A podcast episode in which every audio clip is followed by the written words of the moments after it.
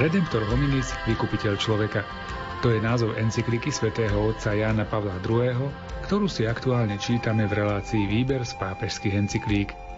Na tento dokument sme sa zamerali okrem iného aj preto, lebo žijeme v roku z tého výročia narodenia tohto významného pápeža. V encyklike Redemptor hominis, ktorá bola jeho prvou, nás Jan Pavol II vovedie do svojho myslenia a predstaví nám program svojho pontifikátu. Pohodu pri počúvaní vám prajú autory relácie Miroslav Kolbašský, Anton Fabián, Jaroslav Fabián a Martin Ďurčo.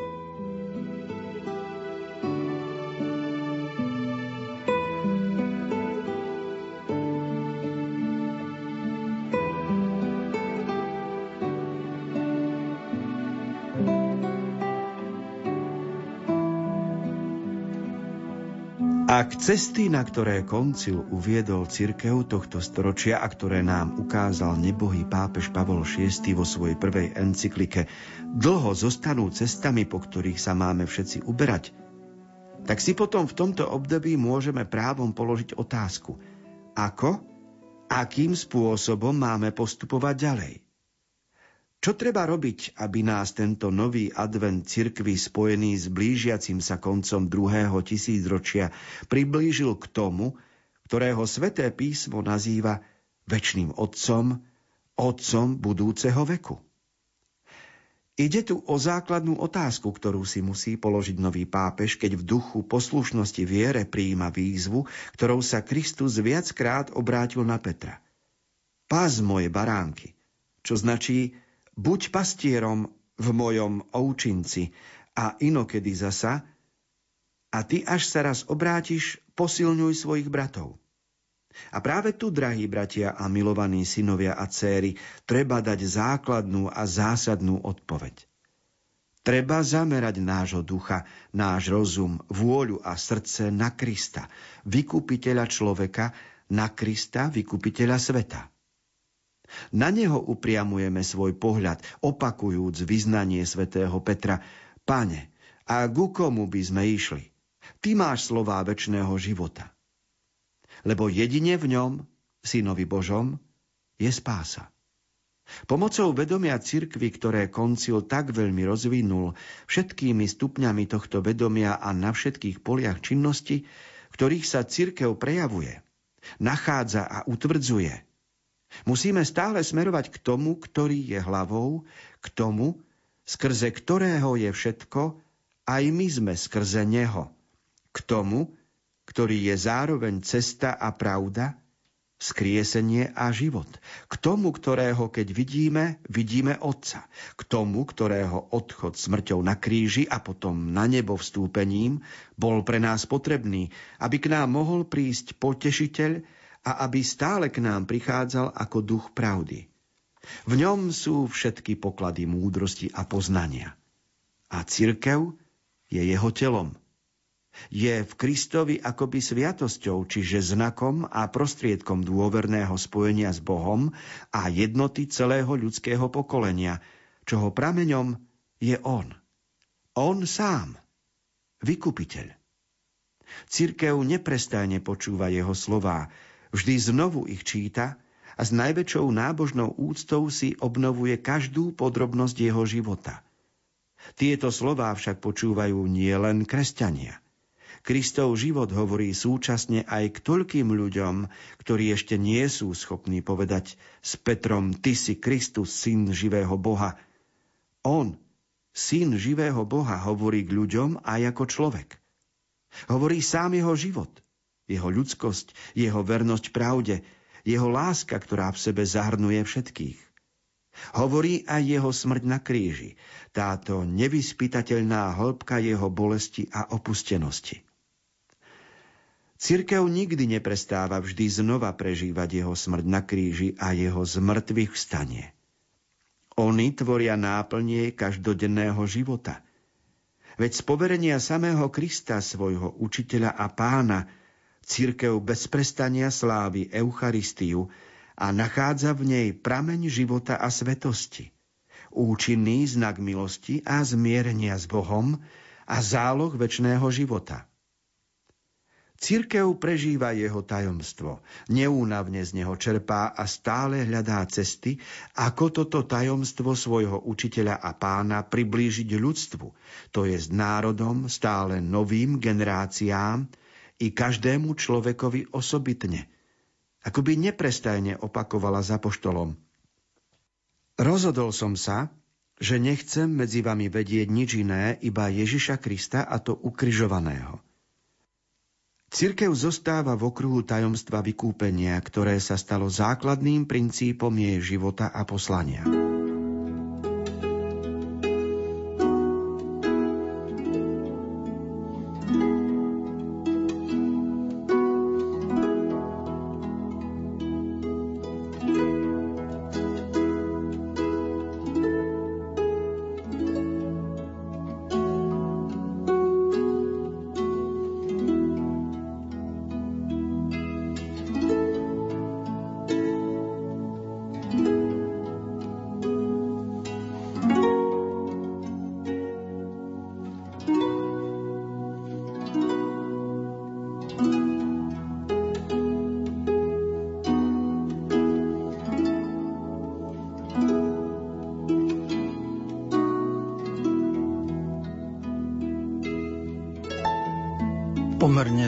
Článok v svojej encyklike Redemptor hominis venuje Ján Pavol II kristocentrizmu. To znamená, predstavuje Krista ako vykupiteľa sveta, ale predstavuje Krista ako ideál, pretože i pre neho ako osobu, ako človeka bol Kristus ten najdôležitejší. A tam, kde je Kristus najdôležitejší, tam človek pochopí čosi z náboženstva a preto Jan Pavol II zdôrazňuje zameranie na Krista. Pretože tých ideálov v živote môže byť veľa, hodnot, ktoré vyznávame, môže byť veľa, ciest, ktorými sa človek uberá, môže byť veľa, a preto je dôležité si vyberať a usporiadať, mať určitú hierarchiu hodnot a tu je dôležité, aby Kristus zaujal čelné miesto. Vo svojom článku pápež využíva biblickú metódu, to znamená z biblických miest a citátov postavil veľa dôkazov, ktoré ukazujú, ako sa Kristus stal ten najdôležitejší. Pane, ku komu by sme išli, ty máš slova väčšného života, alebo ja som cesta, pravda a život a tak ďalej. Všade tam sa zdôrazňuje, že Kristus je ten najdôležitejší a aj naša osobná, aj moja osobná skúsenosť je, že Kristus je pre mňa ideálom života a všetko ostatné je menej platné, všetko ostatné rúca, všetko ostatné je dočasné, iba Kristus je hodnota, ktorá je nadčasová.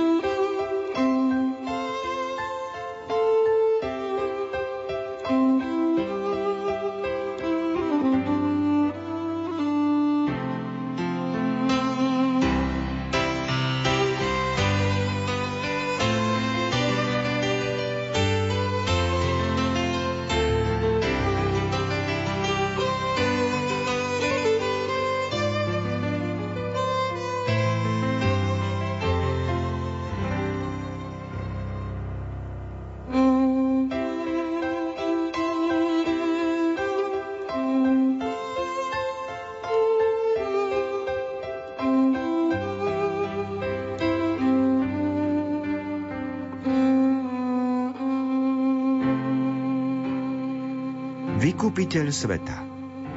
V ňom sa zjavila novým a obdivuhodnejším spôsobom základná pravda o stvorení, ktorú dosvedčuje kniha Genesis, keď viac raz opakuje a Boh videl, že je to dobré.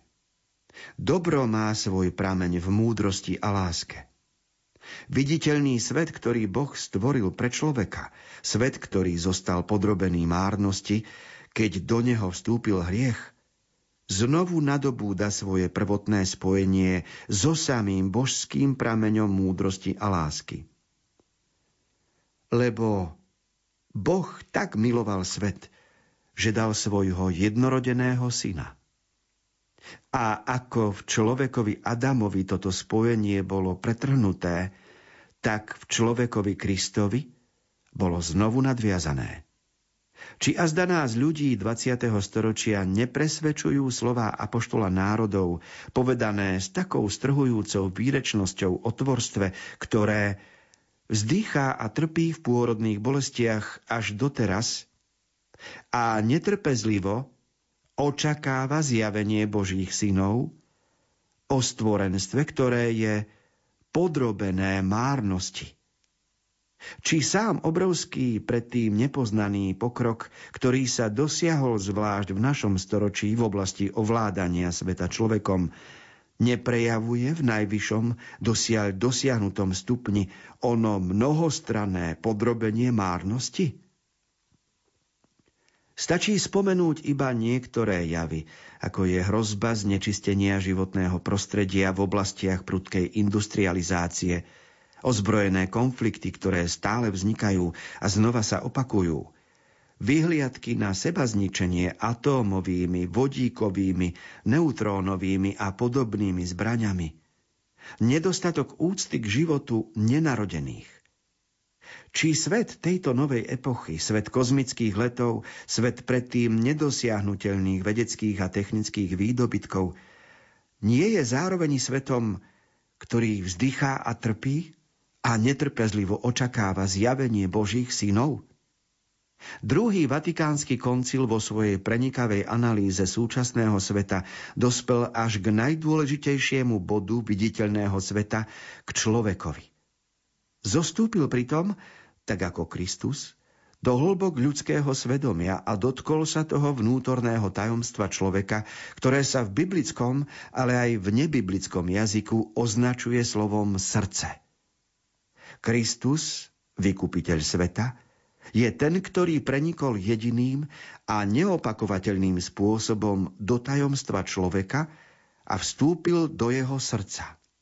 Právom teda druhý vatikánsky koncil učí, Skutočne tajomstvo človeka sa naozaj vyjasňuje jedine v tajomstve vteleného slova, lebo Adam, prvý človek, bol predobrazom toho, ktorý mal prísť, to jest Krista pána.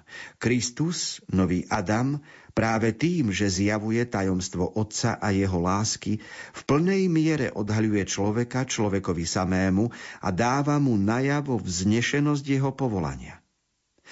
A pokračuje, on, obraz neviditeľného Boha, je dokonalým človekom, ktorý obnovil Adamovmu potomstvu podobu Božiu, znetvorenú hneď prvým hriechom.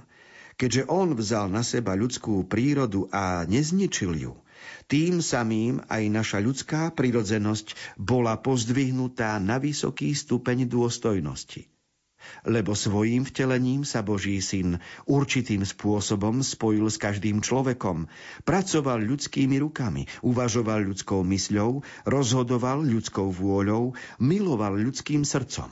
Narodiac sa z Márie Panny, naozaj sa stal jedným z nás, vo všetkom nám podobný, ale bez riechu.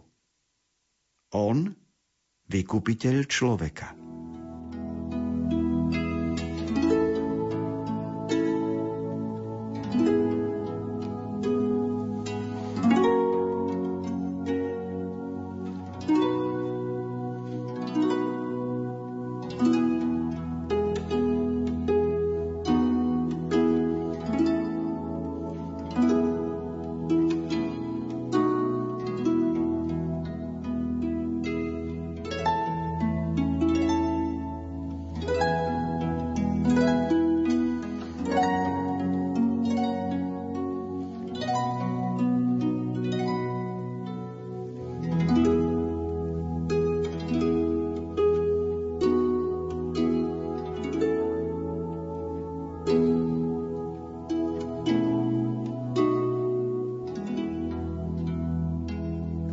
Niektoré starodávne slová nám znejú nemoderne a je potrebné ich nahradiť, aby sme obsah zachovali. Medzi takéto nič nehovoriace slova patrí napríklad vykúpenie sveta. No komu už dneska treba nejaké vykúpenie sveta a vykúpenie človeka? Ale ak použijeme moderný slovník, o tom istom budeme hovoriť a zrazu zbadáme, že to je aktuálne. Lebo svet ekológie znečisteného životného prostredia potrebuje oslobodenie, očistenie a na príklade vidíme, ako sa to deje. Napríklad v slovenskom raji existuje prielom Hornádu. Je to krásna prírodná scenéria, ale je znečistená preto, že blízko sú osady, ktoré svoje odpadky nechávajú voľne. To znamená, že znečistia rieku Hornát. A my vidíme v televízii a aj, na turistike v popri Hornáde, ako, ako je znečistené toto prostredie, ktoré by malo byť e, slovenským rajom. A teraz sa robia všetky aktivity na očistenie, oslobodenie prostredia slovenského raja. No nie je potrebné vykúpiť hornát, očistiť hornát, čiže slovenský raj, aby to bolo prostredie také, aké má byť. A to je to, čo sa volá vykúpenie sveta, oslobodenie sveta. A tu treba povedať, že tak ako treba oslobodiť, očistiť prielom Hornádu, tak treba oslobodiť, očistiť aj všetkých tam žijúcich obyvateľov na tomto úseku. Preto sa používa výraz vykúpenie sveta, vykúpenie človeka. Lebo to oslobodenie v duši človeka je rovnako dôležité ako ekológia ako znečistenie životného prostredia, ako oslobodenie, ktoré potrebujeme vo vonkajšom prostredí. A teda pochopíme túto tému vykúpenie sveta vtedy, keď si uvedomujeme, ako sa ničí svet skrze vojny, ako sa ničí svet nedostatkom úcty k nenarodeným, ako mnoho prejavov, ktoré zneúcťujú ľudský život a ponižujú ho, zbavujú nás ľudskej dôstojnosti a preto je dôležitý Kristus ako vykupiteľ sveta, preto pápež správne a múdro urobil, že dal svojej encyklike názov Redemptor hominis, vykupiteľ človeka, lebo prorocky videl tento svet aj to, kam sa bude uberať.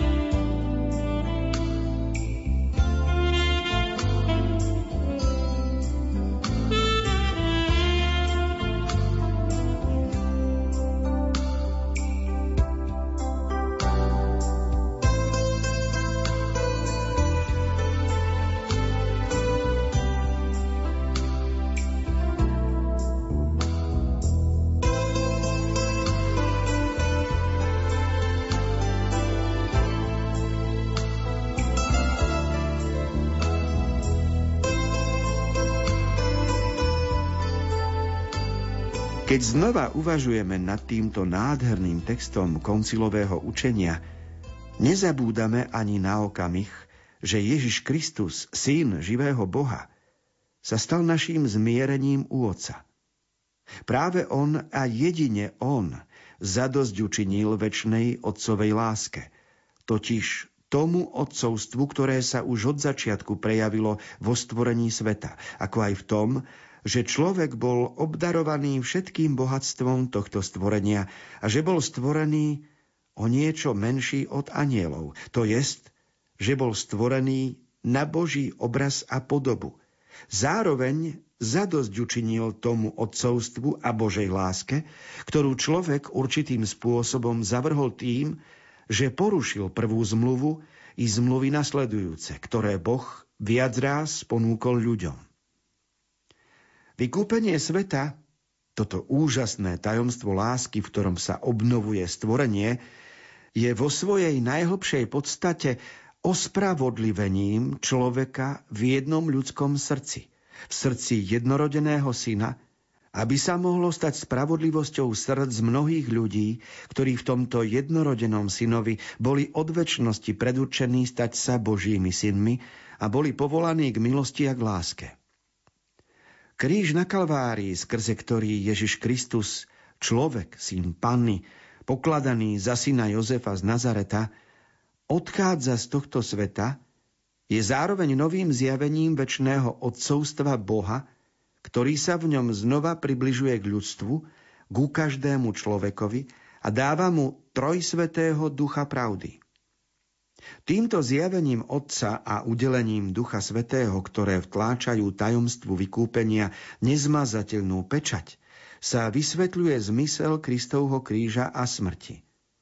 Boh stvorenia sa zjavuje ako Boh vykúpenia, ako Boh verný sebe samému, to jest verný svojej láske k človekovi a k svetu, ktorú prejavil už v deň stvorenia a jeho láska neustupuje pred ničím, čo v ňom samom vyžaduje spravodlivosť. Preto svojho syna, ktorý nepoznal hriech, za nás urobil hriechom. Ak urobil hriechom toho, ktorý bol absolútne bezhriešný, urobil to preto, aby zjavil lásku, ktorá je vždy väčšia než celé stvorenie. Lásku, ktorou je on sám. Pretože Boh je láska. A láska je predovšetkým väčšia ako hriech, ako slabosť, ako márnosť stvorenia. Je silnejšia ako smrť. Je stále ochotná pozdvihnúť, odpúšťať, stále ochotná výjsť v ústrety márnotratnému synovi, stále hľadá zjavenie Božích synov, ktorí sú povolaní k sláve. Toto zjavenie lásky sa volá aj milosrdenstvo – a toto zjavenie lásky a milosrdenstva má v dejinách ľudstva svoju formu a svoje meno. Volá sa Ježiš Kristus. thank you